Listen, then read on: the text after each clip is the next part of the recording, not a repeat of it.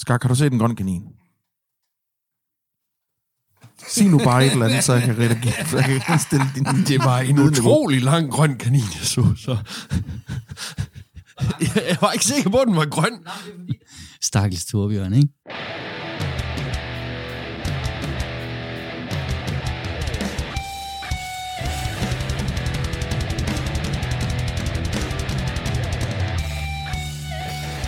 Velkommen til derude. Tak fordi I lytter med. Vi er jo en podcast, der vokser og vokser og vokser, fordi vi har spændende indhold og gode gæster. Og i dag har vi besøg af vores gode ven og lydmand fra både Metal i Forsamlingshuset og fra Hads Herred Rockfestival, nemlig André Krikau. Yeah! Velkommen til, André. Jo tak. Jo tak. Øhm, mit navn er Torben Forsberg, ved min side er Morten Skak Ottosen og øh, Morten Neintog Rasmussen. Og André har også taget sin søster med, fordi han ikke turde køre på landet alene. Hej søs. Hej. Vi starter med det vigtigste, ikke også? Det er, øh, at vi i dag har fået sponsoreret øl fra et utroligt lækkert mikrobryggeri, der ligger ude i Amstrup i nærheden af Gyllingher Brandbygård. Gård. Nogle kender måske øh, indehaverne som øh, Lone Landmand og Søren Sørøver. Øh, Lone Landmand har skrevet nogle bøger om øh, fødevarer og så videre. De har en stor webshop, og nu har vi netop åbnet en af disse øl, der hedder en lektor blomme. Må jeg byde på et maltbolje? Jeg prøver lige at læse op, for det er faktisk ret sjovt det her. Moderne øl smager sgu af alt fra Roskilde Landevej ved smeltepunktet til tropisk stjernefrugt med et snert af bjergged, skridtsved, mukken, hø og hvad fanden ved jeg. Hvorfor må en øl ikke smage af det, den er lavet af? Malt. Vi holder dåsen frem og byder, som man siger, på en øl, der bare smager af malt. hundrede procent Munich Malt. Og det er en fire komma fem procent, og Brandby Gårds bryghus øl kan købes i dagligbrusen Gyllingen. Vi siger mange tak, fordi vi, vi, måtte, vi måtte smage på nogle af de øl her. Vi har fået en masse lytterspørgsmål også til André, som vi kommer ind på lidt senere. Inden da vil jeg da godt lige fortælle, hvorfor vi måtte aflyse M I F nummer fireogtyve. Det var vi pissekede af, Skak. Der er faktisk ikke særlig meget, der har ærget mit liv mere end det. Det hedder så vel... Som arrangør kunne vi godt tænke sig, at der var nogle restriktioner, der var lidt nemmere at bevæge sig i. Og øh, vi har jo lavet en, en uh, længere udredning, man kan læse sig til på, uh, på Facebook, om hvorfor og uh, hvad vi havde sendt ind, og hvordan der blev ledet. Og vi kan slet ikke forstå, at vi ikke kunne få lov. Uh, vi synes, vi havde leveret en, en rigtig, rigtig god løsning, som ville uh, passe alt og alle. Men, uh, men sådan skulle det ikke være. Og uh, vi håber selvfølgelig bare på, at vi kan vende tilbage næste år. Med det mink, mink, mink, mink, mink, mink, mink, mink. Det havde du nok ikke regnet med. La la la la la la. Hads Herreds Rockcast. Apropos corona, så kan vi jo lige bruge det som en lille bridge over til dig, André. Det har været corona, du har været lydmand, og dermed øhm, i et fag, som er blevet ramt af, af corona. Ja, det er rigtigt. Ja. Eventbranchen. Hvordan har det begrænset dit arbejde? Altså, det er jo, jeg har jo ikke haft noget at lave. Der har ikke været noget at lave fra ottende marts øh, til ottende august. Det er jo... Øh, jeg havde et par enkelte øh, skolekoncerter, hvor vi lavede sådan nogle sjove øh, med et øh, jazzorkester. Øh, så der havde jeg sådan lige en fem, seks øh, jobs der over sommeren. Hvor mange plejer du at have? Øh, I sommerperioden, der plejer vi jo sådan set ikke rigtig at komme hjem. Det plejer sådan at starte der i slutningen af øh, april.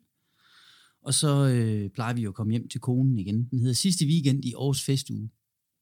Og det må vel være, er det sådan noget starten af september eller sådan noget, ikke? Øh, så det, men det er ret, mange, det er ret mange, mange dage, man sådan set er afsted. Og det er meget få gange, at man egentlig er, er, er hjemme. Øh, så jo, det er jo to tredjedel af min indtjening, kan man sige. Den er jo forbundet med, med, med sæsonen der. Har du kunnet få nogle af de her famøse hjælpepakker? Jamen, det har jeg, ja. Jeg øh, har fået øh, fire gange treogtyve tusind. Øh, altså ja. Skæves var skat af det og alt det der. Ja, det er jo ikke, det er ikke nogen guldgruppe i, i den tidsperiode, hvor man øh, normalt skal tjene det meste af sin årsløn. Nej, det kan man ikke lige fremsige, nej. Kan du prøve lige at, at, at fortælle, øh, hvor du er lydmand, og hvordan øh, det hænger sammen med...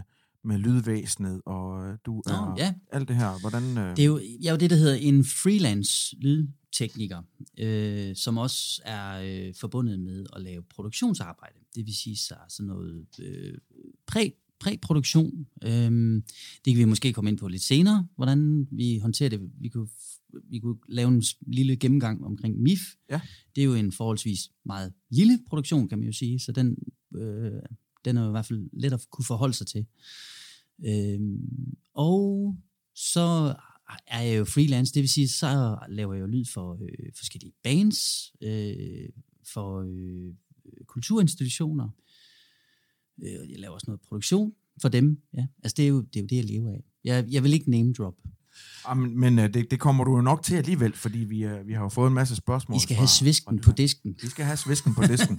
Men jeg ved jo, du har, jeg, jeg ved jo, noget af det, jeg er mest imponeret over, det er, at du har lavet noget med Iron Maiden engang. Ja, jeg har faktisk været på tur med Iron Maiden, ja. Det er rigtigt.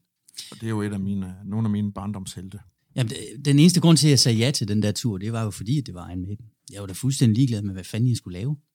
Nej, det var jeg, så jeg skulle selvfølgelig have nogle penge for det. Ikke? Øhm, og det, det var egentlig supportbandet, der, øhm, der skulle afsted. Og så blev jeg ringet op for at spørge, om jeg ville med på, på det her supportbands tur med Iron Maiden. Og det, jeg glemte alt om at spørge om, hvor, hvordan og hvorfor, og penge og sådan noget. Jeg sagde bare, det skal jeg, fordi det er jo også mine barndomshelte. Mm. Øhm, Jeg når også at sidde sammen med, med, med drengene, Bruce Dickinson, øh, til morgenmad og, og spise morgenmad sammen med de her mennesker, op til flere gange. Og det er jo, det er jo noget, jeg egentlig er, altså jeg er vant til det, til der med at sidde med de her, men nu var det jo sådan lige pludselig nogle, det er meget sjældent, jeg egentlig ser op til, øh, ser op til musikere, fordi det er jo, mit, det er jo mine kollegaer, det er jo nogen, jeg plejer at samarbejde med, men det er fandernede mig ikke hver dag, man får lov at sidde og spise mad med, morgenmad sammen med, med halvdelen af Iron Maiden-bandet. Det er altså ikke, det er en fed oplevelse. Ja, det, det kunne jeg godt forestille mig. Snakker, altså, de, de virker jo som nogen, der er rimelig nede på jorden. Alt det, jeg de har set med. De er fuldstændig nede på jorden. Der er slet ikke, de er meget trætte, fordi det er morgen jo, ikke?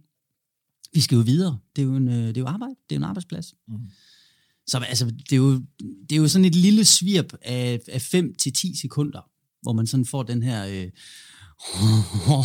det er meget fedt det her, mand, ikke? Og så, åh oh, shit, mand, vi skal også videre, op i bilen, ud i bussen, op, blå, blå, blå, der er en masse teknik, og, og så videre, ikke?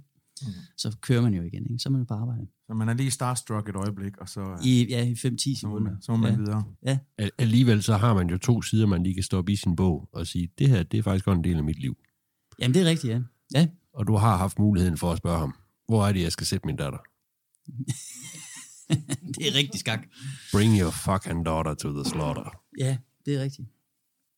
Øh, det havde jeg så ikke muligheden for. Nej, det, eller det gjorde jeg ikke, det valgte jeg ikke. Og, nej, nej, øh, ja. nej. Der har skak nok taget en anden beslutning. Ja, helt, ja, og det, helt klart. Og det er, nok, klart. Og det er også nok derfor, at skak ikke kommer med på sådan en turné. Du turde ikke invitere mig. Du er freelance, og du bliver freelance, ja. hyret ind øh, underkring. Øh, I forbindelse med Lis Sørensen, der laver jeg nogle produktioner. Øh, og nogle, altså nogle koncerter, det hedder jo koncerter for øh, publikum. Det hedder produktioner for os her bagved. Vi bruger nogle andre fagtermer. Der var jo sådan nogle øh, turnéer øh, med Lis Sørensen, som jeg så var på, hvor øh, Henrik Kirkegaard, han var øh, med på. Og vi finder egentlig ret hurtigt sammen om, at det her, det er, at vi, vi, vi er gode til at arbejde sammen. Det er jo noget med noget kemi. Hvor lang tid er det siden? Otte år siden nu, eller sådan noget. Og hvor længe har du, har du lavet det her? Øh, siden jeg var sytten.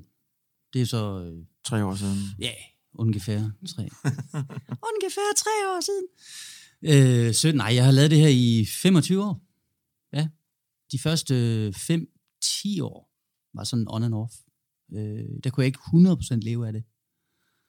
Og så de sidste femten år her har det været øh, all in. Og de sidste... Øh, siden, siden ja, tyve tolv med... Ja, med, med Henrik. Øh, hvor Henrik og jeg, vi har lavet en helt del øh, job sammen med blandt andet med Gnags produktionen og hvad hedder det Sebastian også, øh, hvor vi det er jo det jeg siger, jeg vil ikke name droppe, men jeg tror faktisk at det er lidt svært, men det er lige så meget for at fortælle folk hvad det er for et niveau det rent faktisk er det her. Det her det er ikke øh, det er ikke lille Lise øh, let på tog fra øh, efterskolen. Vi vi, tager vi vil have alle de der navne. Nej, men altså det du siger det er når når du ikke er på og laver M I F, som jo helt klart er noget af det, der, der, der tager mest af din tid, ikke? Ja, jeg prioriterer meget højt. Så, så ja. går du ned, og så tager du nogle, nogle kunstnere, der ligger lidt under, som for eksempel Lis Sørensen, ja. Sebastian ja. og Gnags ja, og så videre. Ja. Og stille og roligt. Og det, og, det, og det fra M I F's side vil jeg sige, det respekterer vi fuldt ud. Det er fint, du får noget erfaring. Ja, ja, ja. Jamen det, jeg tager også erfaring med her, fordi jeg har virkelig brug for den erfaring, når jeg kommer herud. Ja, og det ved vi. Det ved vi. Ikke mindst erfaring i tålmodighed. Ja, ja lige præcis. Men øh, lydvæsenet, det er, det er så jeres... Øh... Ja, det er jo så faktisk Henriks. Jeg hjælper jo Henrik. Det er egentlig, det er egentlig bare en simpel forretning. Ikke? Mm. Han har nogle produkter. Jeg synes helt vildt fedt om de her produkter.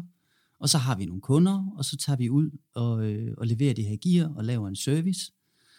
Øh, og så fakturerer vi jo specielt lige til Metal i Forsamlingshuset ret høje beløb. Det er stramt. Øh, øh, ja, det er meget stramt herude.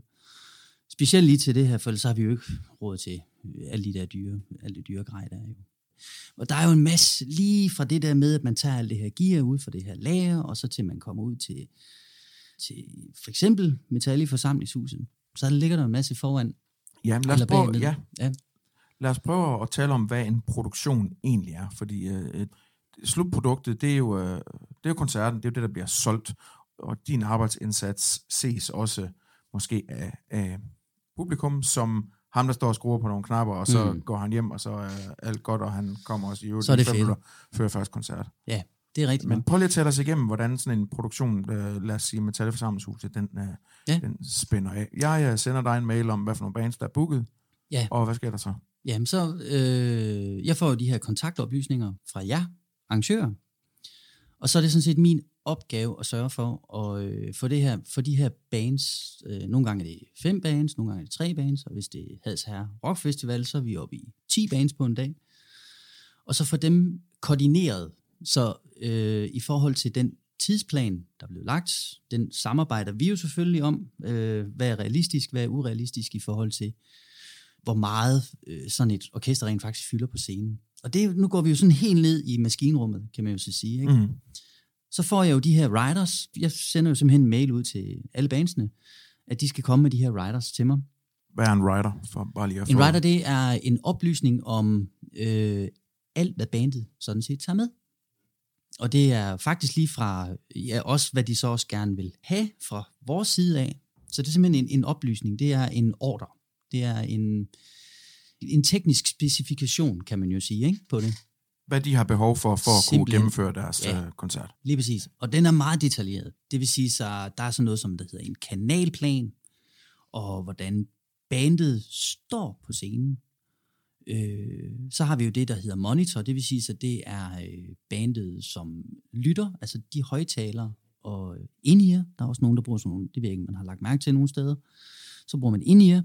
Og alle de øh, requests, som der er på den her, det skal jeg jo så forholde mig til. Og når det gælder, det skal jeg forholde mig til, om det er Metal i Forsamlingshuset, eller om det er nede på Train, eller på Voxhall, eller øh, i en sportshal et eller andet sted, så skal jeg forholde mig til de her riders her. Og de er uhyre vigtige, at de er rigtige. Og som regel er de aldrig rigtige.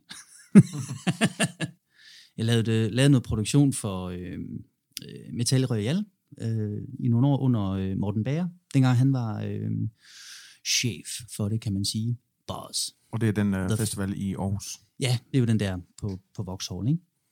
Og der lavede jeg noget produktion, og der kan jeg, der kan jeg i hvert fald huske, der var, øh, var det uh, Destroyer seks seks seks, er det ikke det, de hedder? Destroyer seks seks seks? Det er i hvert fald nogen, der hedder. Ja, og så, så de var co-liner, hvis du, ja, det ved folk godt, hvad er, ikke? Ja, sådan, altså de ja, var... De var lige før lige, headlineren. Lige før det, det ja. største navn.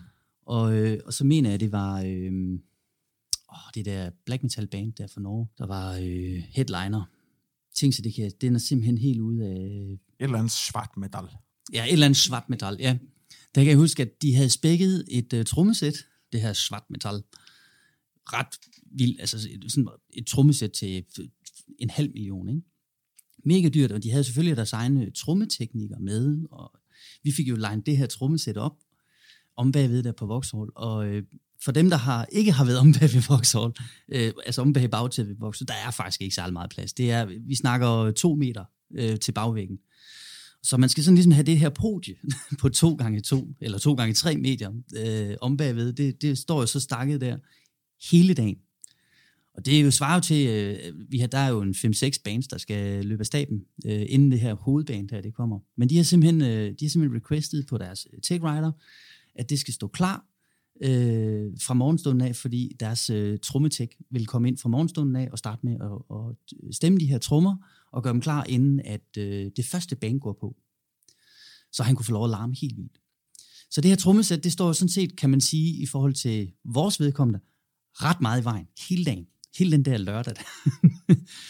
øhm, og det er det, man kan tillade sig, når man er hovednavn. Det kan man tillade sig, når man er hovednavn. Og det, øh, og det der var så lidt sjovt med Destroyer seks seks seks, de, de troede så også, at de kunne tillade sig de her ting her. Men de var jo altså kun lige nede under. Øh, de var jo koge, så de brokkede sig sindssygt og meget over.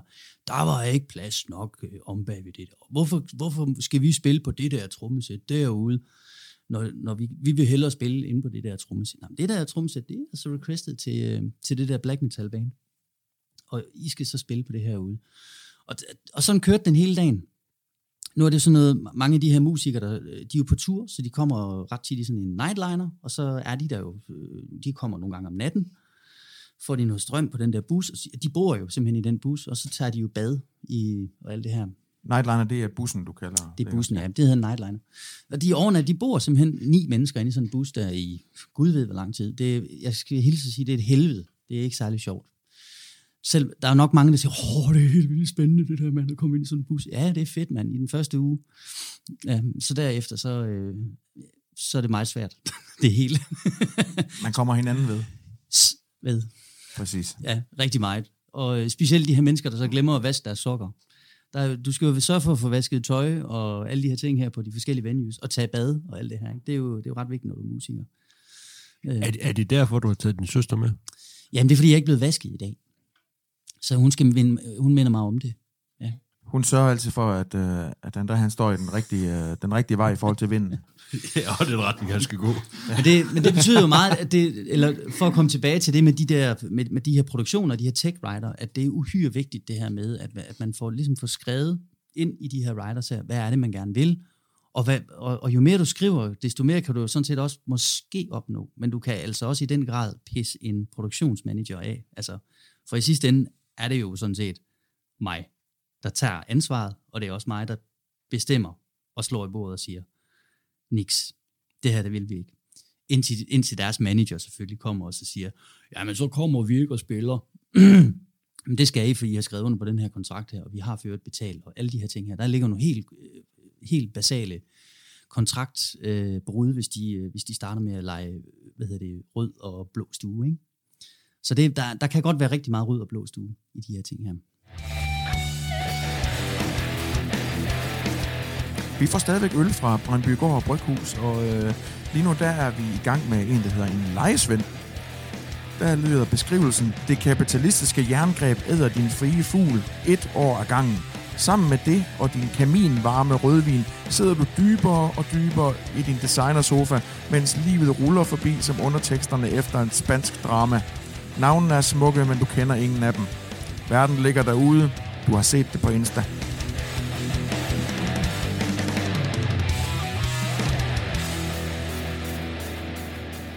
Jeg tænkte mere på, om vi skulle, om vi skulle komme tilbage til det med, hvorfor det så er, at det er så fedt, at den her, hvad kan man sige, trekløver, firekløver, der, vi er, der er jo ret mange mennesker bagved M I F, ud over, ud over mig. Men øh, hvorfor det egentlig kører så fedt? Jamen, øh, vi... Øh, jeg ved ikke, hvor langt vi nåede i processen, for lige pludselig så kom vi til at snakke om Voxhall, men, øh, men du får den, de her tech writers til Metal Forsamlingshuset. Du får noget kontakt inden for, fra mig, og hvad sker der så? Prøv at ja. spell it out for dem der. Øh, jamen det, det, ikke ved det. Ja, det det egentlig handler om, det er jo øh, den her koordinering med, hvem kommer med hvad. Der vil, og der vil, altid, der vil altid være et orkester, der vil sige, yes, jeg kommer med øh, trommerne, og så vil der være et andet orkester, jamen, så tager jeg øh, guitar med, og guitarforstærker med. Øh, og så vil der være et tredje band, der siger, jamen øh, vi vil slet ikke spille på noget af det der, så vi vil kun spille på vores eget. Fint, så tager I bare det hele med, men så skal I så til gengæld have lov, så skal de andre have lov til at spille på det her. Så der ligger jo nogle gange lidt fnider frem og tilbage. Øh, det sidder jeg så med, den her øh, fnider, øh, med at få, få det her koordineret. Så det er ikke altid, når man kommer til øh, M I F øh, hernede som publikum, så er det ikke altid, at de alle de her øh, forstærkere, der I kan se, og alle de her ting, der står på scenen, at det faktisk er bandets. Det er noget, de deler, og det er noget, de deler øh, individuelt med alle, ja, med alle bands. Det kan vi jo også som arrangører øh, tydeligt mærke. Det er jo en af de ting, vi nyder godt af nu her. Da vi startede, og et godt stykke frem, indtil du faktisk kom ind i billedet, altså for helvede. Vi har jo haft øh, aftener, hvor at hver band havde hver deres trommesæt med. Jeg kan huske, jeg kan ikke huske, hvad band det var, der havde sådan en gård med. Altså, mm, hvor kravlegård. Hele, ja, ja, hvor hele trommesættet, det var sådan en kravlegård. Og det var kun det band, altså der var jo change over på næsten en time, ikke? Fordi at, at scenen skulle ryddes, og det, det næste band skulle op, og mm. vi stod jo bare der, ej, vi var kommet ud over natforstærkeren, men, men, men altså... For helvede. Jeg havde en N R D-forstærker. Ja. Men, men der, der er vi nok bare noget der, hvor at, at, at vi får meget mere ud af en aften, og, vi, og der er også meget mere, at der lyder måske rigtigt. og, og, ja. det, og det er noget af det, du kan. Og der vil jeg godt lige, uh, lige skyde ind med en uh, kommentar fra vores Facebook. Der er en, der hedder Bo Jacobsen, som uh, siger, giv André et... Uh, ja, det siger han ikke ordret, men han siger, at vi skal give dig et klap på skulderen, for han er fan, og du le- leverer lyd af superkvalitet. Men, mange tak. Så, uh, mange tak. Og det vil jeg jo så også godt bakke op om, fordi jeg synes også, efter vi har fået dig ind i billedet, der er der altså bare... Vi har ligesom sat barren lidt højere i forhold til, hvad folk kan forvente, ikke? I forhold til, hvad vi havde tidligere. Vi har altid haft det sjovt, og vi har altid hygget os med det, men, men det er sådan lige en af de ting, man kan, man kan bygge på med, ikke også? Det er at, at sørge for, at man har en konsistent god lyd, og det ikke er så tilfældigt, som det måske var i starten, hvor bands lavede deres lyd på hinanden, og... på den der N A D-forstærker og så videre. Altså, hvis vi, skal være, hvis vi skal, nu skal være ærlige, Torbjørn, så er der jo igen den der... Vi, vi havde jo vores, vores snak om, om, om, om vi havde råd, og om vi skulle give de her penge for en lydmand i tidernes morgen. For det er satme dyrt. Ja, og, og, og det er... Altså, i forhold til, hvor vi startede, jamen altså, i forhold til, hvor vi startede, så, så var det jo mange penge af, af det budget, vi i bund og grund havde, ikke? Øh, vi behøver ikke sætte beløb på, hvad, hvad vi giver for, for André. Fordi men jeg er meget dyr. Ja, men, men vi er helt tilfredse, så, så der er slet ikke noget at slås om der. Men til at starte med, var det jo det, det var, det var en væsentlig post i forhold til det, vi gik og lavede. Men, men for helvede, alt al det, vi fik pillet fra, som var lige pludselig bare, og det hele blev bare bedre, og det, det hele blev nemmere, det kørte. Når man tager et projekt ind, det er jo også... Øh, jeg, jeg står jo over på den anden side af skrivebordet, kan man sådan set sige. Det gør jeg ikke, fordi vi har, jeg synes jo, vi har et meget tæt samarbejde. Vi har også et meget tæt samarbejde, når det gælder Hads Herred Rockfestival. Jeg kan tydeligt huske det første møde, jeg havde med, med Skak. Øh, og jeg tror også Søren, han var med på det møde der, og vi var oppe på øh, fodboldbanen heroppe, og øh, det kunne simpelthen ikke blive øh, stort nok, det her, øh, den her Hads Herred Rockfestival. Og jeg, og jeg sidder ned og så tænker jeg sådan, okay, jamen, hvad er oddsene for, at der så... Ikke? Og så måtte jeg jo sådan lige prøve at forklare Søren og, øh, og Skak, det her I er i gang i nu, det er jo, øh, det er jo sådan en, en tre tusind person, altså tre tusind gæsters koncert, udendørs koncert i Gylling, øh, med de her sindssygt store idéer, I har, og jeg elsker jo, og det er jo derfor, jeg elsker jer, og holder utrolig meget af jer, fordi der, der er bare sindssygt højt til loftet på... på tankegang, og, øh, og jeg tror også, det er derfor, vi er. Altså, at vi simpelthen, I er, og jeg føler også, at jeg selv er, jeg, jeg synes selv, jeg i hvert fald kan sige, at vi, at vi er nået der, hvor vi er. Øh, at det måske er blevet så øh, anerkendt et sted at være. At det, det er jo et venue, der, hvor, hvor folk de kommer og, og, og ser koncerter. Men det er meget sjovt, hvor man så, ah, nu skal jeg høre Søren og, og Skak. Det, jeg tror, vi bliver nødt til det sådan lige indhegning. Den skal nok være lidt mindre. Vi skal nok lige have... altså, det, det vil jeg godt knytte lidt til, fordi det, det, og den skal du have, André. Altså, det, det er jo helt klart en af de ting, øh, jeg, jeg, om det er jo det, der lavede festivalen, men, men min Ej, idé ikke. Til at starte med, den var i hvert fald væsentligt større. Og da du stod den dag og fortalte mig, at øh, vi, vi snakker halvdelen, mindst. Ikke? Jeg stod bare, ej, ah, ah, vi skal da have hele sporten, men det, det, det her det bliver stort. Nej, nu skal du høre her, det, det, vi skal hernede omkring. Det, det, det var faktisk ikke nemt for mig at sluge den, men, men når vi nu har kørt den i land, og det, det gjorde vi jo, mm. så, så vil jeg sige, jeg, jeg ligger mig fladt ned, fuldstændig. Det var helt rigtigt set, og det, det var helt rigtig beslutning, for ellers havde det været noget, det havde været et virvar, altså mm. alt, alt, alt, alt for meget plads. Og til gengæld er det sjovt med det, du kommer med af input, når der er, der er mange ting. Jeg kan ikke lige sådan lige sidde og køre det ud, men, men du har mange, og det er jo så, fordi du har været i branchen, med, med ting, som gør sådan og sådan og sådan. Og det, og det virker. Og det gør jo så, at vi står her. Øh, nu har vi ikke kunne sige, at vi har haft anden år, fordi det måtte vi aflyse, men, men vi ved til næste gang, hvor vi skal gøre os bedre, ikke? Mm. Altså, hvor ja, vi skal okay. satse øh, krudtet. Øh, fordi igen, som, som, som setupet nok er herude, det, det skal aldrig være stor, fint og pompøst, men det skal virke. Mm. Og, og der er nogle ting, der bare skal være i orden. Det skal være i orden for bands og for dem, der deltager. Og, det, og det, nogle af de der ting, du har sat i perspektiv der, det, det har gjort, at, at, at, at vi er nået dertil, fordi helt klart, dem havde jeg ikke selv set. Altså, det havde jeg ikke. Vi har lært meget, og det har været godt at have en erfaren øh, fyr med på, på, på det hold, og, og også, øh, også Anne Stigård, som ja, er en meget erfaren ikke, afvikler. Ja, hende må vi endelig ikke glemme. Hende kan vi også godt lave et ja. shout-out til, fordi at, øh, helt sikkert, ja. Hun har også spillet en rigtig stor rolle omkring øh, især ja, afvikling på dagen. Ikke? Men ja. Hvis vi lige skal vende tilbage til det her med produktionen øh, mm. til Metal i Forsamlingshuset. Du har fået de her riders, du har fået øh, kastet frem og tilbage, hvem skal have været med og sådan noget. Hvad sker der så på dagen? Den dag, vi holder ja, Metal i Forsamlingshuset. Når, når helvede bryder løs. Præcis. Når himlen ja. den er ved at falde sammen. Når himlen er ved at falde sammen. Vi har en masse lydprøver, der skal laves. Der er måske ikke så mange publikum, der tænker over, øh, hvornår vi egentlig møder ind. Men øh, når man starter en, øh, en koncert klokken otte, så øh, ligger der på dagen rigtig meget bagved, øh, før klokken otte. Øh, og jeg kan egentlig godt starte med at sige, klokken otte, der kommer, der kommer gæsterne ind. Og imellem øh, otte og klokken syv, der bliver barpersonalet øh, og øh, bliver informeret om, hvad der er, der skal foregå. Priser på øh, nye priser eller andre varesortimenter bliver, hvad hedder det, bliver håndteret. Og fra klokken seks til halv otte, der spiser de her band, bandmedlemmerne. Og inklusive mig selv. Svensk pølseret. Svensk pølseret. Så er der en gang imellem nogen, der ikke ja. vil have kød, og så får de... Ja, altså, lækre Jens fra Red Rochava spiste jo en rugbrødsmad med, med purløg, men, men ellers så er der andre, der så får, hvad, hvad min kære hustru, hun kan koge op af, af, af lækre ting. Så fra klokken seks af, og, øh, og så faktisk fire timer, øh, endda fem timer tilbage, for jeg møder en klokken et, der sætter jeg højtaler op, og øh, før, øh, før, hvad hedder det, det første band kommer ind.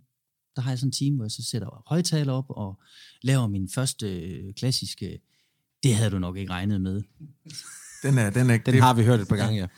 Den var ikke lige regnet med. Det er den store den mikrofontest. Den havde du nok ikke lige regnet med. Det er sådan en lille mikrofontest for at være sikker på, at det udstyr, som jeg leverer til, hvad hedder det, til M I F, at det rent faktisk virker, før bandet kommer.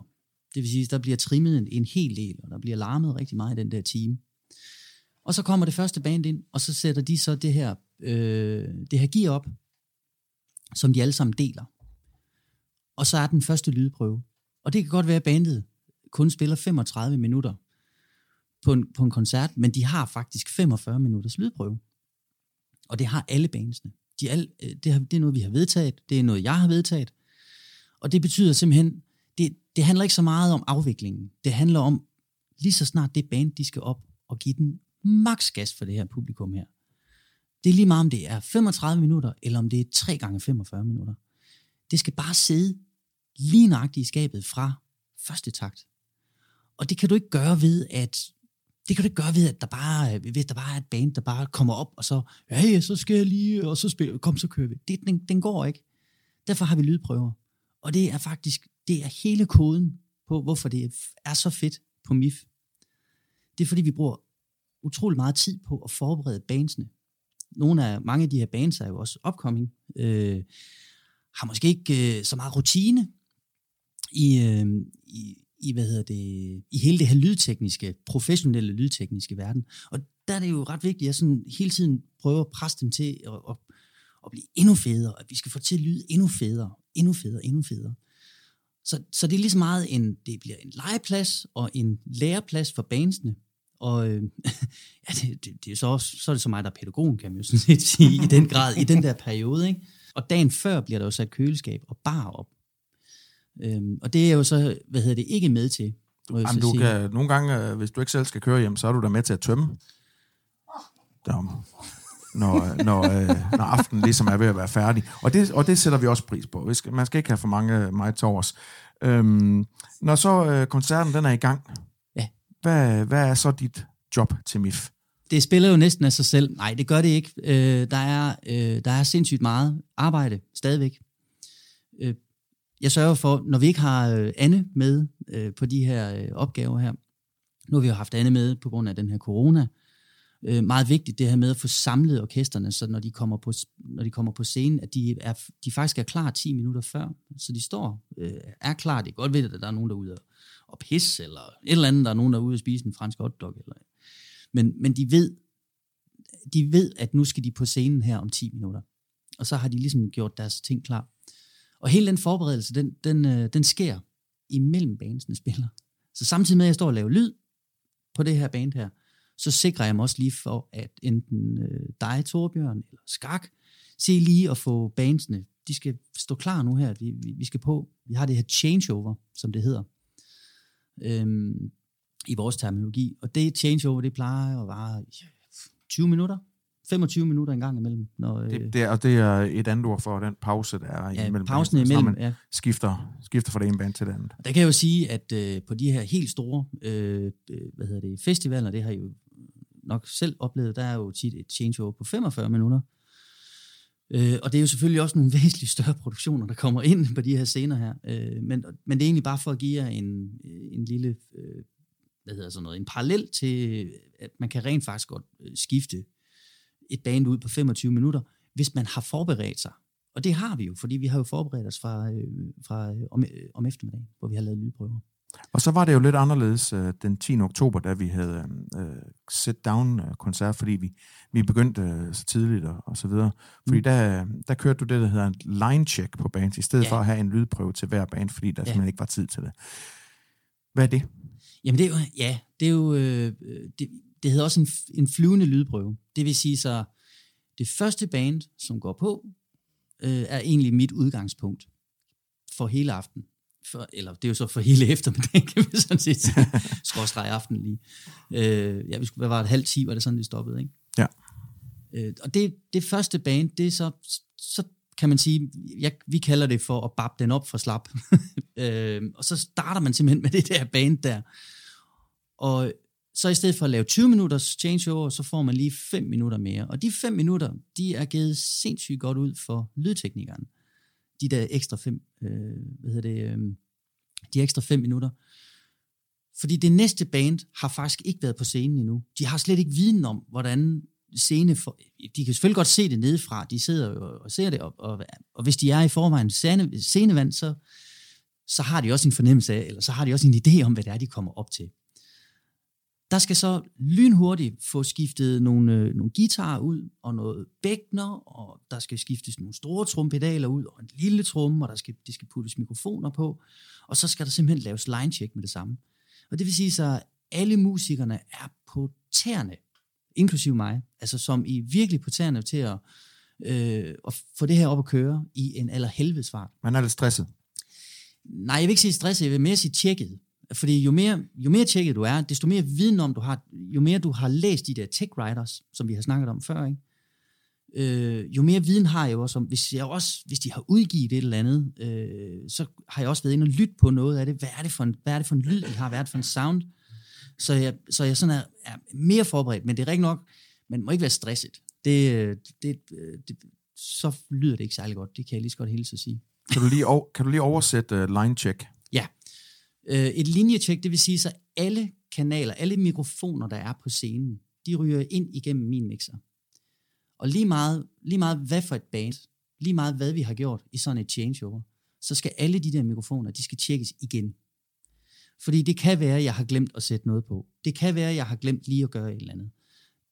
Der kan være mange muligheder. Det, det kan være, at den vokal, der bliver sunget i herude ved leaden, forsangeren, øh, er blevet byttet rundt i en eller anden virvar i det her changeover med en eller anden vokal. Og så lyder den bare fuldstændig anderledes i forhold til, hvordan den ellers skulle have været. Og det er ikke ens betydende med, at jeg ikke kan nå, når de så går i gang med at spille, og få den her vokal her til at lyde lige så knivskarpt. Men det er jo igen, vi, så er vi tilbage igen det der med, det kunne bare være fedt det der med det første taktslag. At det er fedt, det første taktslag. Mm. Det skal ikke være sådan noget, hvor vi, vi, vi gider ikke det der, øh, der hedder, ja, men så, så har de spillet den første sang, ja, så, så lyder det, ja, så lyder det jo egentlig okay lige. Nej, fandme nej, det skal være, dang, så spiller band, shit, så kører det. Så er der koncert i femogtredive minutter, og så spiller vi fandme. Det er jo mit niveau. Det satser jeg på hver gang. Og, det, og jeg kan jo lige så godt sige, det er ikke hver gang, at det lykkes. Selvfølgelig er det ikke det. Det er jo nogle gange øh, øh, umuligt, også selvom man har lavet lydprøver og alt det her. Det handler også noget om noget motivation til... Øh, vi har jo sådan et udtryk, der hedder shit in, shit out. Så hvad der kommer ind i pulten af, fra det her band her, det er jo nu engang også det, der kommer ud af den her pult her. Måske kan jeg øh, ligesom male kunstneren, øh, sætte lidt rød farve på, øh, på, på nogle filtre. Jeg kan lige farve, farvelade lidt med noget ekko eller noget klang, øh, og, og jeg kan gøre noget med nogle niveauer. Men har bandet ikke været tjekket fra starten af, der er sikker på, at deres guitarforstærker er skruet øh, fornuftigt op, og de kan høre sig selv i monitorkassen. Det er jo også sådan noget, vi tjekker i, i et line-check. Det er jo det der med, kan I høre jer selv? Så snakker jeg tilbage til dem. Det, jeg ved ikke, om der er nogen af jer, der har set det her med, så står lydmanden og snakker ind i sådan en mikrofon dernede bag ved mixeren, men vedkommende snakker sådan set bare op til scenen. Og det er jo det er simpelthen for at give pejlinger. Nu vælger jeg det her, nu vælger jeg det her. Har I det fint med sådan og sådan og sådan? Simpelthen lave aftaler. Han er ikke med på kor, altså? Nej, ikke med på kor. Han står ikke med sådan et, et æg og, og rasler. Ui, ui. Hads Herreds Rockcast. Der er en Martin Bosvang, der spørger på Facebook, kan man få mere rum på skak? Der kan faktisk ikke komme mere rum ud af højtaleren. Jeg bruger en, en rumklangseffekt øh, fra Lexicon, og, og den er simpelthen så lang, den rumklangseffekt, så hvis, altså hvis jeg starter med at skovle fra, fra skak, han starter med at tale, så skal jeg hente den helt op i Aalborg. Nu snakker vi om, om det her med at, at lydprøve, og man laver lydprøve på hver... Øh på hver band, øh, ned til Metal Forsamlingshuset. Lad os så sige, at du er på en, en turné med et band, mm. der, lad os sige, de skal spille øh, det samme, de skal spille i øh, Skandinavien Center tre aftener i træk. Ja. Det er det samme, øh, giver det det samme, hvor det, laver de en ny lydprøve hver dag så, eller? Øh, bandet? Der bliver lavet et line-check hver gang. Okay. Ja. Altid. Det der line-check, det er ret vigtigt. Men man laver vel en ny prøve? For hver sted, du For hver sted, ja. ja. ja. Det er så der, de der festivaler, der har man jo lavet det så fint, ude i mixerteltet. Ja, det er det, front du kalder front of house. Ja. Ja. Ude i front of house, der har man rent faktisk sat nogle, øh, man har ikke sat, man stillet nogle højtalere i meget mindre øh, format, i forhold til de der kæmpe store højtalere, der er på den der festivalscene. Men det er med, med samme, bare dimensioneret ned. Og der kan man faktisk høre i front of house, øh, de her line-check her, og man kan også lave en lille smule lydprøve. Og det hører publikum ikke ude på, ude, i, øh, ude på pladsen. De står jo bare og huger og venter på det der band, der de skal gå på. Men i mixerteltet, under de der femogfyrre minutters changeover på festivalen, der, der koger det, skal jeg hilse at sige, i, i mixerteltet. Og det koger op på den der scene der, fuldstændig, for at få det her til at spille. Der skal du netop have, have fuldstændig styr på, øh, på alt det, vi lige har siddet og snakket om, med øh, alle linjer og alt det her. Det skal, der, det skal du have lavet på forhånd. Så derfor laver man det, der hedder en produktionsøver. Der kan man jo så for eksempel bruge Metal i Forsamlingshuset, altså som lokation, og så sætte sit band op der, eller alt afhængig af, hvor stort band du er, så kan du lege dig ind nogle, på nogle forskellige øh, steder. Der er rent faktisk også øh, hvad hedder, hvad hedder det, lokationer i Danmark, som er så store, at de rent faktisk lever af, at store bands, lever, altså de lever simpelthen af at lege det til store bands for at lave produktionsøver. Og det er jo produktionsøver, hvor der er kæmpe store skærme om bagved, øh, kæmpe podieproduktioner, hvor øh, det hele bliver stillet op på podier, og så er der videoskærme, og alt det her, det, alt sådan noget her, det skal jo tjekkes op, og styres, og kontrolleres, og køre fuldstændig ned til mindste detalje. Øhm, jeg tror, der er mange, blandt andet min kæreste, hun har været meget frustreret. Øh, hun så bagsiden af medaljen af sådan en, en, en relativt stor dansk produktion, jeg var afsted med her i sidste sommer. Og der, det hun fandt ud af, det var jo, jamen han siger jo det samme. han, han, han gør jo det, jamen han står jo det samme sted hver, han siger jo det samme hele tiden. Og hun var med, jeg tror, var, var det fire eller fem ud af de der tyve jobs der. Og det er fordi, hvis, hvis kunstnerne ikke gør det, så bliver teknikerne og hele videoproduktionen og alt det her, så bliver de fuldstændig i tvivl. Så det er, det er øvet ind. Fuldstændig øvet ind. Det er, det er egentlig bare at gå, det, det er egentlig at gå et skridt videre, kan man sige. I forhold til de bands, vi har på M I F, der har de jo i den grad også lavet mange aftaler, skal jeg lige hilse at sige, med de, med de drenge, eller med, med det band, der står på den scene. Det er jo aftale på aftale, for takt, for takt, der har de aftalt, hvordan de skal spille det her musik her. Øh, Udover det, så er der jo sådan nogle af de her bands, de går et skridt videre og siger, ved du hvad, vi vil gerne have, vi vil gerne have videoproduktion ind, så nu aftaler vi også, hvor vi skal stå på scenen. Vi aftaler også, hvad det er for nogle kostymer, vi skal have på. Vi aftaler præcis, hvad vi skal sige. Øh, og det hele er fuldstændig teatralsk. Og det kan måske også lyde, eller det kan måske også virke sådan meget ikke live-agtigt. Men hvis du får, hvis du får rockmusikere til at prøve at være en lille smule teatralske, så får du faktisk sådan en pseudo-live fed ting ud af det. Og det er det, vi oplever rigtig meget. Så når I nu kommer ud på de der festivaler og ser de her videoproduktioner, så bare tænk på, det der bliver sagt ud af den mikrofon, det har vedkommende sagt femogtyve gange før. I er bare det bedste publikum i hele verden! Ja, lige præcis. Der ligger simpelthen også, nogle gange ligger der tidskoder, simpelthen. Der, der, der siger, men øh, lige så snart trommeslageren, så siger, så ligger der noget indtælling. Tre, en. Og det hører alle sammen. Altså jeg tror sågar, jeg har set teleprompter ved, uh, præcis, teleprompter på, på Storbands. Ja, ja, lige præcis. Ja. Det, det var også det, jeg så sidste år, da jeg var afsted med dig, nu uden at name drop igen, men det, det var faktisk lidt, uh, ikke fordi jeg ikke måske tænkte, at, at, at det var sådan, men, men ikke i den stil, at der decideret tape på scenen, hvor man står, hvor man går ind, hvor man kan gå ind, og så videre. Altså det hele, det er uh, snubelsikkert. Altså specielt også, når der er pyro, ikke? Ja. Skål. Kan vi ikke lige sige skål i jo, øh, øl fra Brandby Gård bryghus? Jo, skål. Den her øl hedder Dugvåget, kærlighed på flaske. Glasset er helt fyldt for fulde rækker. Græsset er mindre fugtigt end mig. Du synger højt, og jeg går og hikker. Fester er bedst sammen med dig. Uklassisk I P A. Den er nu altså rimelig fugtig, vil jeg godt lige sige. Jamen, den smager godt og kan købes i dagligbrusen i det.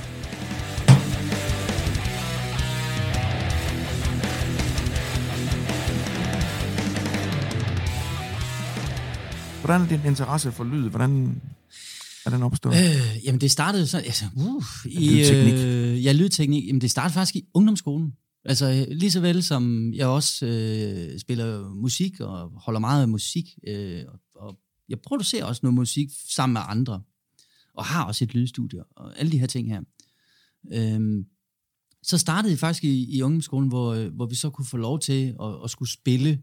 Altså, komme ind i et lydstudie. Og så kommer, og jeg kan huske, det var i Gellerup, nede på Birgittevej, nede i sådan en, en, en ungdomsjuniorklub. Og så kommer jeg ind, og så ser jeg den der kæmpe store mixerpult, og jeg tænker bare, jeg, jeg var fuldstændig ligeglad med, hvad det var, jeg skulle stå og synge ind, eller hvad det var, jeg skulle spille på guitar. Jeg synes bare, det var mega fedt, det der med, det der med fæderne, og det der, og så kom lyden ind, og det, dengang var det spolebåndoptager. Øhm, den, det er jeg også udlært i, i at r-r-r-r-r-r. Så sætter man den der spolebåndoptager der, og så trykker man på play, og så kører den, ikke? Så det var jeg, det, jeg tænkte, det her, det er bare, det er jo fuldstændig vildt. Det er jo det her, jeg gerne vil. Skide være med alt det der musik. Det er fuldstændig vildt. Det lærer jeg andre mennesker om. De er garanteret meget bedre til det, end jeg er. Øhm, det er så også fundet ud af, det er rigtigt. Ah, du kan godt spille, det ved jeg. Ja, jeg kan godt spille, og, og det er også fint, men jeg, jeg, jeg lader min øh, musikinteresse øh, være på hobbyplan, for mig selv, med de sange, jeg selv skriver. Øh, måske kan det være, at jeg udgiver et eller andet på et eller andet tidspunkt, når det nu er, at det skal være. Men det er slet ikke der, jeg har lyst til at være. Og hvordan, øh, hvordan kom du så videre derfra? Øh, øh, fra ungdomsskolen? Jamen, så er det jo igen den der med, øh, en kender nogen med noget, med en, der kender en anden. Øh, og øh, min onkel, Finn, han kendte Johan, som var buschauffør for Bamse. Finn kendte Johan, som var buschauffør for, for Bamse. Ja, det der, det, der startede det simpelthen. Øh, og der var jeg sytten år gammel. Ja. Og så kom jeg ud med, med, med Bamses venner, sammen med øh, Lydkompaniet, hed det dengang. Med Lars Bo Bådsgaard. Han var jo... Og han, det, der var så fedt ved det, det, det, han lærte mig jo alle de der ting. Altså, han lærte mig det der, du må ikke råbe ind i mikrofonen, du ved, og øh, alle de her mærkelige tricks, du ved. Så han, han skældte mig simpelthen ud i de der tre måneder, jeg sådan nærmest var i læring. Og så, øh, det der må du heller ikke, og det skal du heller ikke. Men det var jo det samme, der skete. Det var den samme produktion, vi havde med. Det var den samme lastbil, og det var det samme, der kørte fuldstændig. Øh, og så gik der jo så de her tre måneder, og så tænkte jeg, åh fedt, man, det her, det, det her, det vil jeg fandme gerne. Det synes jeg er mega fedt. Og så ringer Lars Bo til mig og siger, øh, øh, nej, jeg ringer jo så, nå hvad så, hvornår skal vi så afsted her? Jamen, du skal ikke med mere, siger han så. Mwap, mwap, mwap, mwap. Du, du skal ikke med mere, vel? Og så, så sidder jeg jo der. atten, der var jeg så blevet atten, ikke? Hvad gjorde du så? Jamen, så var det jo ind øh, og op på hesten. Noget med musikcaféen og øh, gyngen. Prøv at lære noget. Øh, og så blev jeg jo musiklærer samtidig med. Og sådan, så, så havde jeg jo sådan noget deltids pædagog medhjælper. Og så... Øh, Men du er musiklærer. Selv, jeg du er selvlært. Ja, ja, det er ikke helt. Så, øh, jeg har faktisk taget sådan en, en tonemester-ting øh, der. Læst den igennem. Lært noget om frekvensområderne. Og... Du har læst den igennem? Og så har du taget en eksamen med dig selv, eller hvad? Ja. Der var en bog, der hed Tonemester A B C. Jamen, det passer ikke helt. Den har jeg læst. Ja. Nu gør jeg det. Det er jo et kursus, der på tidernes morgen kørte på tekst-tv. Det, ja. Og det var de der bladersider, man skulle sidde og vente på. Ja. Det, det passer ikke helt. Der hedder fløjt med noget godt øl mellem. Jeg vil godt øh, endnu en gang sige tak for øl til Brandby Gård bryghus. Der er en her, der hedder Black Box. Øh, undergøret, forstås. Man kender det godt. Det hele er sådan lidt mørkt, svært at huske, omtoget mildt sagt. Det er faktisk først, når fruen vifter med dit kontoudtog, der klarlægger de tre hundrede pilsner, du bestilte på den lokale, at det hele igen står lysende klart. Utilsværtet svartbier inspireret herlighed. Uh. Kan købes i dagligbrusen Gylling. Og den kan i hvert fald anbefales.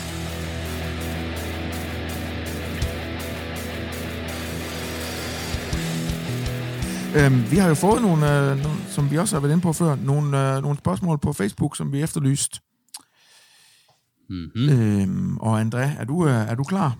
No, nogle af dem er lødige, og andre er mindre lødige. Ja. Vi starter med, øh, vi starter med et spørgsmål fra Henrik Hansen. Ja. Henrik Hansen spørger, kunne man skrue mere ned for bassen på de to første Metallica-album? Og hvem er det? Det var jo ham der, Cliff...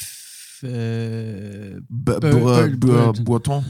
Cliff Burton, han var jo Metallica, ikke? Altså, øh, så nej, det kan man sgu da ikke. Enig.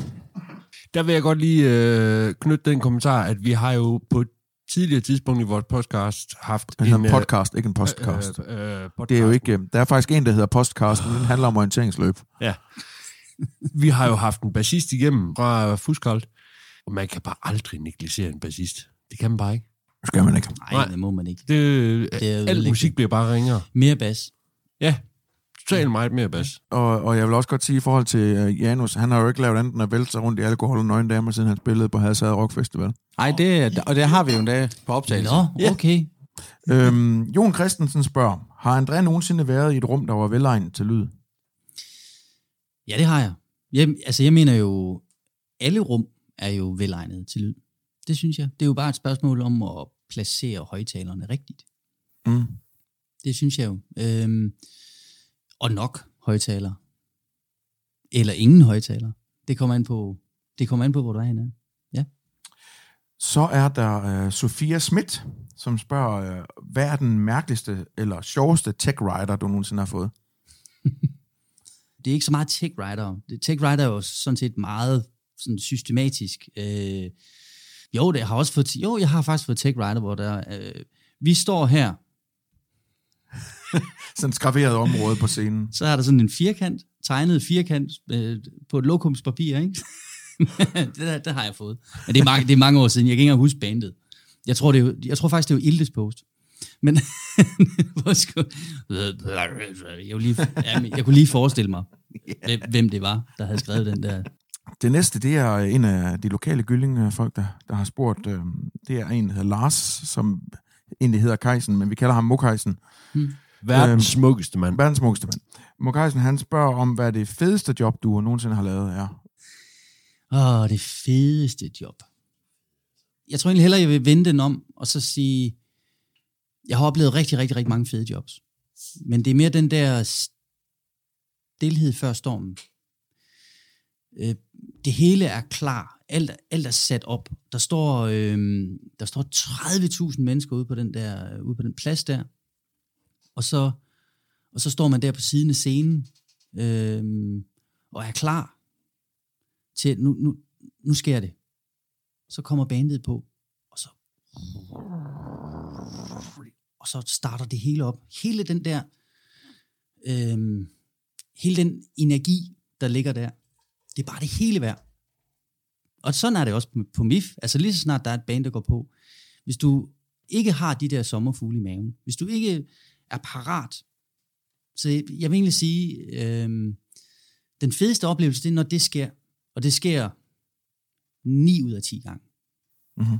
Hvad så med den, han spørger videre nemlig, hvad er den sjoveste oplevelse så? øh... Åh, oh, det må jeg også mange af. Ja, selvfølgelig. Men øh, prøv at vælge en sjov oplevelse ud, så, som, det sådan, som står ret klar i erindringen. Det sjoveste, jo, jeg havde i sommer med, øh, faktisk med Gnags, så øh, hvad hedder, der var så en kollega, Kose, en øh, legendarisk lydmand, som var med på turen. Han, øh, han har sådan, øh, han har sådan en lyd her, når han snakker. Han snakker sådan øh, hele tiden, så han griner sådan her. Åh, kæft, det er fedt, mand. Ikke? Han har sådan en rigtig fed approach. Og så står han så over på, øh, det hedder så monitorsiden, det, er jo, det må jo så være venstre side, set op fra jeres højre side ude for publikum.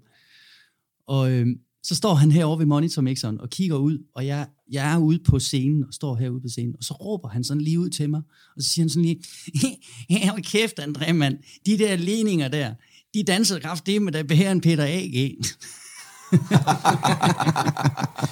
det, så... Det er sådan mere den der kollegiale, øh, fede, fede ting, der, ikke? Hvor, der, hvor bare tænker vi selv, ja, det er sgu nok derfor, vi laver det her, ikke? Det er fordi, det er jo også, det er jo fis og blade, ikke? Altså, det er det jo. Selvom lige meget, hvor presset vi er, eller lige meget, hvor meget vi teknik og alt det her, hvor meget ansvar vi har for, for den her teknik her, den skal spille, så er det jo også bare pisse sjovt, det vi render og laver, ikke? Og det, det skal vi også huske. Ja, og det, og det vil jeg godt spørge lidt ind til, for det er jo en livsstil, som du siger på mange måder. Man, ja, det har kostet nogle forhold jo. Det, det, det må det jo have gjort. Ja, det har det. Ja. Man stiller op, og man øh, afvikler, man piller ned, man, og det gør man igen og igen. Altså, der kan vel også gå sådan lidt, lidt rugbrød og lidt sovs kartofler i det, ikke? Altså, hva, ja. hvornår er, hvad er det så, man... Hvad skal sige, så er der bare en ny tur.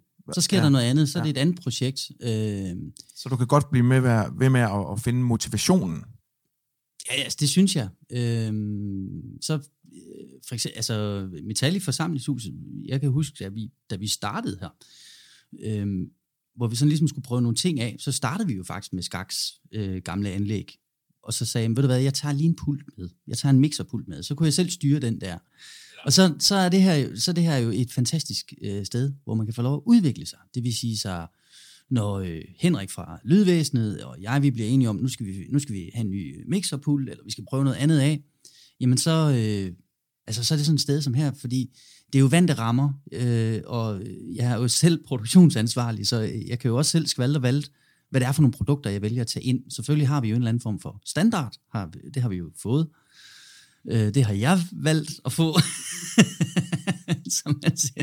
Eller som jeg, ja, som jeg bestemmer. Så, jeg, så det kan også godt være en legeplads her for, for mig øh, på, på Metal i Forsamlingshuset. Hvordan er det, og hvordan er Forsamlingshuset som hus at lave lyd i? Er det er meget dødt. Er der nogle særlige udfordringer? Det er meget dødt. Øh, jamen, så er vi jo tilbage igen i, kan man, er der nogle steder, hvor man ikke kan lave noget, hvor jeg så siger, nej, der er, du kan lave øh, lyd alle steder, det er bare et spørgsmål om at sætte øh, de rigtige højtalere det rigtige sted. Øh, så, så kan du lave det. Og det er jo igen, her i Metal i Forsamlingshuset, der skal vi jo faktisk bruge ret meget kraft, for at, ligesom at, og, altså, der, skal, der skal ret meget, øh, jeg ved ikke, om man kan sige watt, men, øh, men der er faktisk sådan lige omkring fyrre tusind watt nede i Metal i Forsamlingshuset, som, øh, som står og venter på at bare blive fyret af. Ja, for det er, jo et, det er jo ikke et hus, der er lavet til koncerter, vel? Så det er jo et hus, der er lyddæmpet øh, i loft og så videre. Så. Ja, der er jo det her klassiske troldtægt ja. øh, på, på loft, og så er det ført et meget langt og rektangulært rum. Jeg har også prøvet at lave det, der hedder en delay-kæde på et tidspunkt, hvor jeg satte nogle højtaler op, øh, hvor du, sådan, du har ligesom dit øh, P A-anlæg, øh, selve, nogen kalder det for et sanganlæg, men det er jo så, hvis der kun kommer sang ud. Her kommer det hele jo så ud, så derfor hedder det et P A-anlæg. eller public address. Øh, det er adresseret til, til, dem, til publikum, ikke? Og så laver man så det, der hedder en delay-kæde. Den lægger man så nede måske halvvejs i stedet for. Bare for lige at, bare for at løfte, så man er fri for, at det skal være stjernehøjt deroppe i, øh, op foran. Så løfter man lige længere nede med, med lidt mere dB. Og det virkede faktisk ikke. Ikke til det her musik. Mm. Det, er, det er simpelthen... Det, det, det skal, vi spiller højt. Det gør vi. Det kan jeg lige så godt sige. Det er... Øh, Det er ligesom på Voxhall, øh, Train. Øh, det er, vi, vi spiller de der et hundrede og tre decibel. Vi spiller meget højt. Og så kan man stille sig ned bagved, hvis man... Øh... Og så kan man nemlig... Lige præcis, og det er jo så det, det, er jo så det jeg erfaret med det her rum her. Det, der er nogen, der gerne vil noget med noget bar i stedet for. Øh, og det er jo fint. Så er det jo det, vi skal. Så skal man ikke dække hele rummet med, med ekstremt høj musik. Øhm, Mokajsen, han spørger også om det... Han bruger ordet trælseste. Det må være det mest trælse job, eller... Vi kan også sige underliste, vi kan flette det sammen med hans næste. Sådan et, et job, du tænker, var, åh, det var kraftigt. Udfordrende, eller hvad? Lort, ja. Ja? Det var, ja, fordi at Peter Larsen, oh, han spørger også efter det mest udfordrende gik. Vi kan prøve at smelte dem lidt sammen her. Ja. Øhm, jamen, det er jo, når ting ikke rigtig lykkes. Altså, det, er jo, det kender jo nok selv fra jeres eget arbejde. Det er så jo, vi er tilbage til Gyllingher, kan jeg regne ud. Vi er faktisk ikke tilbage i Gyllingher. Jeg tror, i nyere...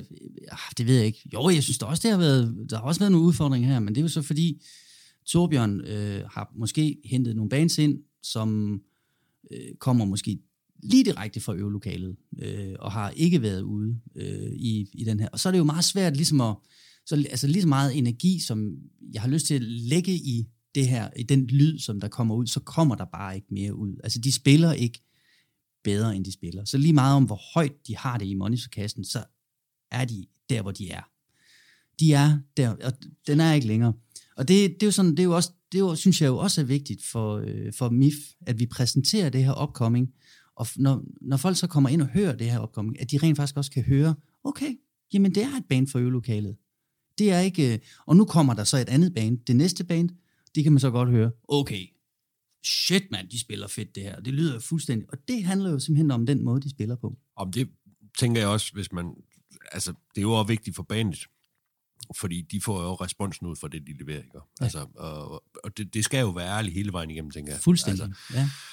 Du kan jo selvfølgelig som lydmand gøre mange ting, men... men jeg, kunne godt lave en, øh, jeg kunne godt lave den der klassiske øh, baggears-lyd, og så sige, ved du hvad, vi, øh, jeg, jeg, jeg lader simpelthen dem spille. Men det er jo faktisk at sige, øh, I, vi har booket jer, men, men I er faktisk ikke velkommen her øh, på, på M I F. Og det, det synes jeg jo ikke. Det er jo ikke, det er jo ikke derfor, vi booker bandsene. Det går, ja, vi, går, vi booker dem jo, fordi vi vil have dem på scenen. Ja, og vi skal jo heller ikke lave en, en Britney Spears, vel? Altså, vi, vi leverer det, vi har, vi har og, og det, det, det er også det, folk de skal høre. Altså, sådan er det jo, ikke? Ja, og, det, og det, det, der, det der, jeg synes, der er mega fedt her, det er netop det der med, at I trækker de der bands ind, som ikke har måske været så øh, erfarne på de her scener, men de, lige pludselig så står de rent faktisk over for en fuld, komplet produktion, hvor det hele er down to the T med, med lyd og teknik. De kan bare bede om præcis det, de gerne vil. Så, så ligger den der.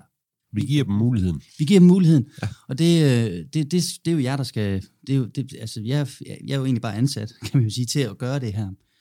Men der er mange andre måder at gøre det på. Man kunne jo sagtens lave det på en anden måde. Det synes jeg så bare er fedt, at vi prioriterer ikke at gøre. Jeg synes, vi har vundet ved at få dig ind, og vi har, har fundet et godt leje, øh, hvor vi ligger nu.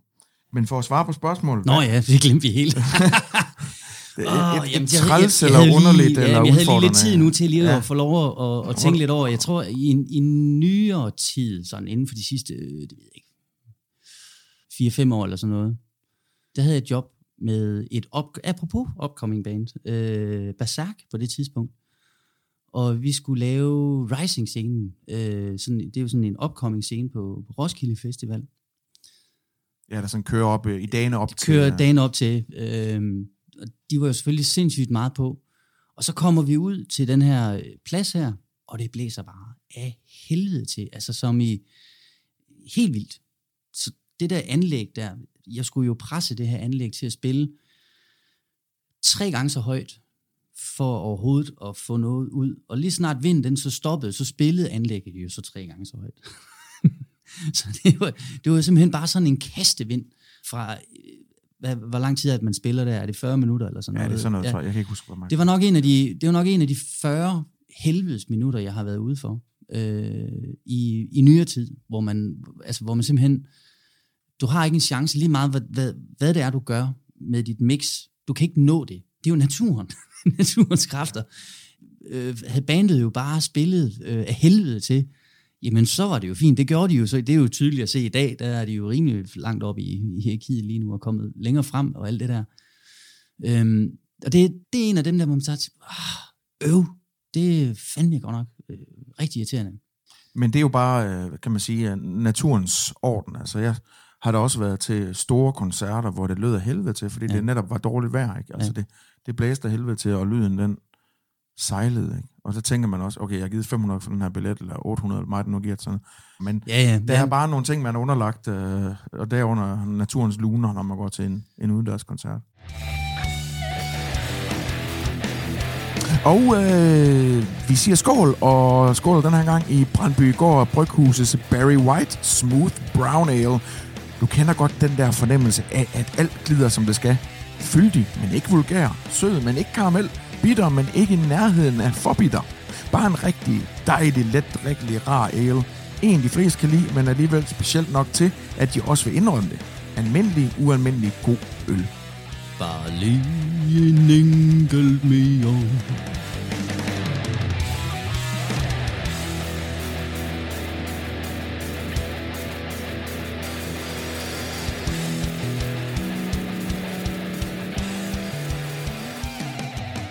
Også meget kemi, vil jeg sige, altså imellem øh, en lydmand og et band. Og der, øh, der, hvis man er afsted på tur med et band, og det har jeg også oplevet, altså simpelthen, jeg er ikke blevet oplevet ligefrem at blive fyret fra et band, men jeg har oplevet selv at gå, fordi man simpelthen bliver svinet til. Og det, det er jo ikke værdigt. Altså det, er jo, det, handler jo, det her det handler jo om øh, et, et orkester eller et, et bandmedlem, der er totalt usikker på sig selv. Og så skal det jo selvfølgelig gå ud over nogen. Og det startede garanteret med at gå ud over produktionsmanageren. Og så gik det ud over turmanageren. Og de alle sammen, de, de, de, de vejfer jo bare vedkommende af sin prøv. find, find selv ud af det, eller køb den sandwich der, så der ikke var groft den dag. Men når, når, når monitormanden, han så står der, og så skal lave den der lyd, og så bliver de sindssygt sure over, at den lyd bare er helt vildt dårlig. Og de andre musikere, de har det helt vildt fedt, og de kan slet ikke forstå, hvorfor det er sådan. Og det, så er det den der kemi, og så er det jo netop, man skal sidde og tænke på, er det her, altså stik fingeren, stik fingeren i jorden og sige, er det her pengene værd?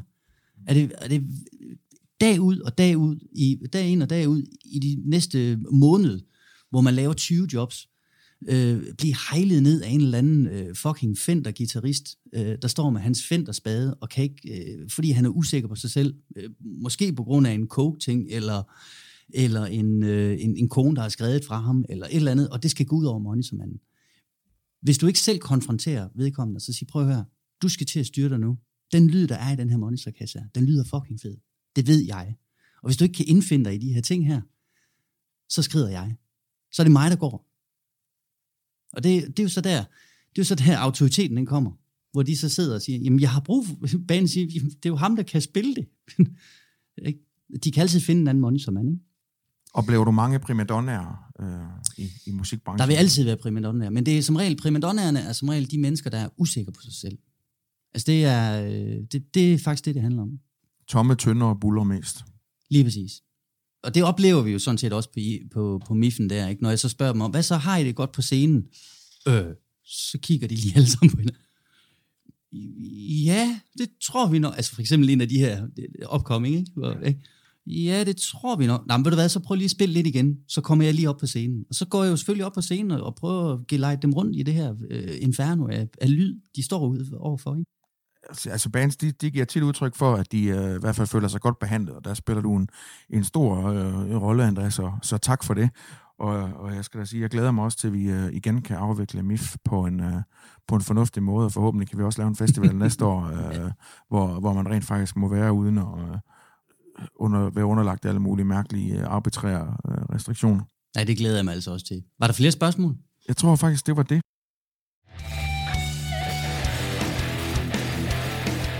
Skål, folkens, og øh, skål i Brandby Gård bryghusets Citra I P A, som øh, I kan høre i baggrunden af den, har været rigtig god.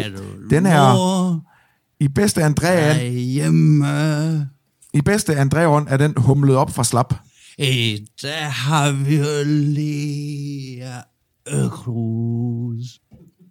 Frugthumlet til kanten. I morgen har vi jo styr, styrhus. Citrusnoter en masse. Bitterhedsbid i kinderne. Sej nu armen bredt omkring. Der er mange måder at beskrive denne øl på, men når det kommer til stykket, vil du nok mest af alt huske den som en, du købte for lidt af. Og jeg kan ikke hjælpe der, for det havde nok været sådan, uanset hvor mange du købte. Glæd dig i stedet over, at du fik lov til at drikke en Citra I P A, humlet op fra slap hos Brandby Gård Bryghus. Køb deres øl i dagligbrugsen Gylling, eller gå ind på øh, præcis w w w punktum kvistvitus punktum d k og se, hvordan I bestiller dem og afhenter dem. De er lækre.